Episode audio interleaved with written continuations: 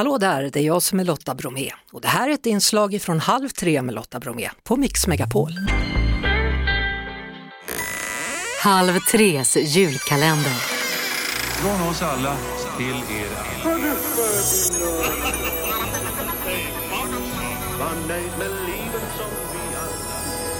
Nej men kolla, titta där, det handlar om choklad idag, vad kul! Maja Bjureström från Marabou, välkommen hit! Stort tack. Ja, hur är det att jobba med choklad hela dagarna? Hörru? Ja, jag har den fantastiska förmånen att få jobba med choklad och känna en enormt underbar doft när jag kliver in genom portarna varje morgon. Men, men hur ofta blir du trött på det och bara känner nu vill jag inte ha mer godis, det räcker, tack och adjö? Jag blir nog aldrig trött. Man Aj, hittar aj, ju aj, sina favoriter. Ja. Det är så det blir. Ja. Du, nu är det så då eh, att jag är inte ensam utan jag vet och jag kommer nu ta chansen. Vart tog, du vet vad jag ska säga, trillingnöten vägen? Ja, det är ju så att eh, vi, har ju, vi värnar ju väldigt, väldigt om våra fantastiska klassiker i asken. Mm. Det finns väldigt många kvar. Men vi vet också att eh, smakpreferenserna utvecklas över tid. Ja. Eh, vi influeras av nya smakprofiler. Eh, vi vill också, vi har ju funnits med Aladdin-asken i över 80 år. Mm. Jag tror du skulle säga tusen år. Ja. Nej, men eh, det kanske är vår ambition, för vi vill ju gärna finnas i 80 år till.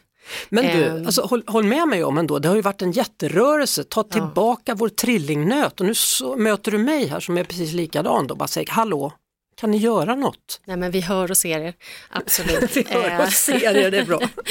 Eh, vi hör och Mm. det är fantastiskt att vi kan engagera med en chokladask på det här sättet. Mm. Eh, vi presenterar ju eh, nya härliga praliner till asken. Vi gjorde det senast förra året och Mm. innan dess var det fyra år sedan. Eh, och i år så välkomnar vi apelsinkanel till asken. Ehm, och vad som kommer i asken framåt, det får framtiden um, säga om. Så Men, men, eh, men du, handen på hjärtat, kan, är det ett, jag har läst om det här för det finns ju olika teorier och konspirationsteorier då vad gäller den här trillingnöten nu eftersom jag har fastnat på den så tjatar jag vidare om den. Att ni tog bort den med mening för att få lite surr om asken. ja, nej, Handen så på är det faktiskt nu. inte. inte? Så är det inte. Var den för dyr? Det finns många olika aspekter. När vi tittar på en chokladask så givetvis tittar vi på kalkyler, vi tittar på teknik att ta fram praliner, vi tittar på preferens, vad är, det man, vad är efterfrågan? Eh, vi tittar på också på att pralin, våran Aladdin-ask är ju så unik för den har ju en mängd olika smak kombinationer, texturer. Vi har mörk och ljus och vit choklad. Och jag tror att det är just det här att den attraherar så många och vi vill fortsätta göra det. Ehm, och det viktiga är att den står sig relevant, både för de som har haft den ända sedan barnsben, men också de som introduceras för den idag, framåt. Sen har jag sett en, en ny grej då, det är att man kan bygga choklad precis som pepparkakshus. Vad tror du, kommer det slå igenom eller? Det skulle jag säga har slagit igenom.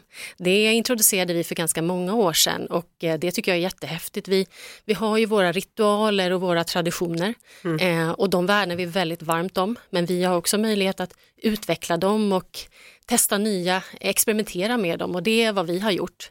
Eh, så det, vi fortsätter att eh, presentera vår choklad på massa nya spännande roliga sätt och pyssel är ju, ligger ju eh, så varmt om julen. Det är ju så nära kopplat till julen.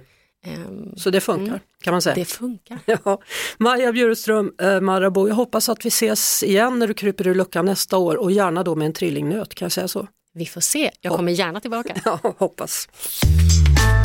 Halv tre med Lotta Bromé på Mix Megapol. Poddtips från Podplay.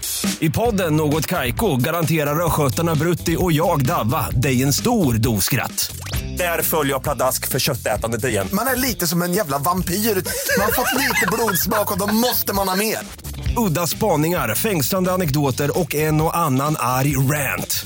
Jag måste ha mitt kaffe på morgonen för annars är jag ingen trevlig människa. Då är du ingen trevlig människa, punkt. Något Kaiko, hör du på Podplay. Därför är gardinerna.